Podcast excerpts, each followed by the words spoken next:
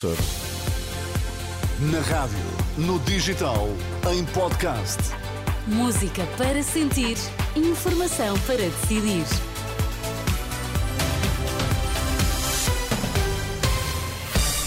Pedro Caeiro, boa noite. Que notícias é que estão em destaque a esta hora?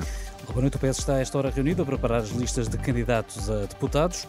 José Sócrates fica a saber na próxima quinta-feira se vai ou não ao julgamento por corrupção no âmbito da Operação Marquês.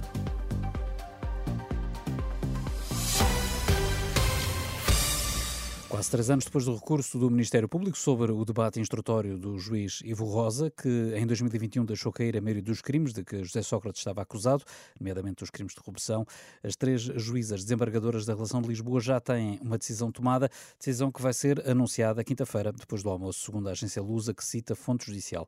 José Sócrates, que é o principal arguído deste mega processo, estava inicialmente acusado de 31 crimes, mas neste momento já só, já só está pronunciado por seis. Eh, resta saber saber se a relação valida esta decisão ou se vai eh, haver alguma reviravolta neste caso que começou a ser investigado há mais de 10 anos. O PS está a esta hora reunido a preparar as listas de candidatos a deputados e de momento o futuro de Augusto Santos Silva ainda é uma incógnita, ao que a Renascença conseguiu apurar, está a ser equacionada a possibilidade de vir encabeçar a lista de deputados eh, pelo círculo fora da Europa. A continuidade como Presidente da Assembleia da República, no entanto, é incerta. Santos Silva já se mostrou disponível, mas Pedro Nuno Santos não parece estar interessado na oferta.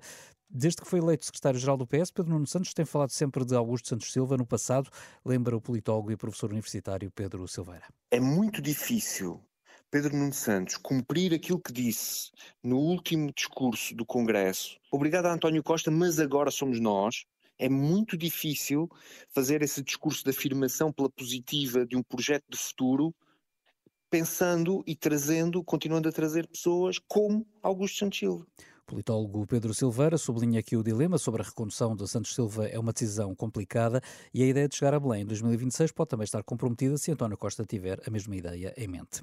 O bastonário da Ordem dos Enfermeiros avisa que o plano de emergência que a Aliança Democrática defende para o setor não pode ignorar os profissionais de saúde. Depois de ouvir as propostas da AD, Luís Filipe Barreira entende que falta o importante quem trabalha em enfermagem. Acrescentava neste plano de emergência esta questão dos recursos humanos. Eu posso ter muitas medidas avulso do ponto de vista do plano de emergência, mas se eu não tiver profissionais uh, em número suficiente para concretizar estas medidas, dificilmente eu vou conseguir. Portanto, este plano de, de emergência deve ter no, na, no seu conteúdo melhorar os salários dos enfermeiros portugueses, as condições de trabalho e as carreiras dos enfermeiros portugueses. Luís eh, Felipe Barreira, o bastonário da Ordem dos Enfermeiros, em declarações à jornalista Fátima Casanova, ele que diz lamentar a pouca valorização dos enfermeiros, eh, que por isso mesmo optam por muitas vezes por trocar Portugal pelo estrangeiro. No ano passado saíram seis em cada dez eh, dos quase 3 mil novos profissionais que se inscreveram na Ordem dos Enfermeiros. Seis em cada dez foram para o estrangeiro. A redação do Dinheiro Vivo, título de Economia do Grupo Global Média, decidiu hoje em plenário a suspensão dos contratos de trabalho devido ao não pagamento pela empresa dos subsídios de Natal e salários de dezembro. A decisão segue-se a outras semelhantes, eh, tomadas já pelas redações do Jornal de Notícias e do Desportivo O Jogo. O Parlamento turco vota amanhã a adesão da Suécia à NATO, isto segundo avança a imprensa turca. Hum, de recordar que a ratificação é aguardada há mais de um ano por parte dos aliados ocidentais de Ankara e a notícia é conhecida no dia em que a NATO arranca com o maior exercício militar desde o fim da Guerra Fria, com cerca de 90 mil militares. Os chefes da diplomacia europeia estão de acordo em utilizar os fundos russos, que estão congelados na sequência das sanções impostas eh, depois da invasão da Ucrânia.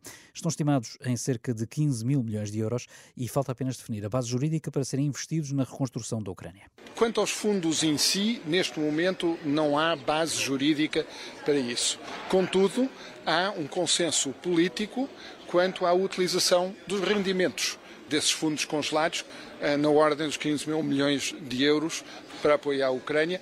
Falta ainda algum trabalho técnico que será feito ao longo dos próximos dias, próxima semana ou duas, para se apurar exatamente os mecanismos e os processos.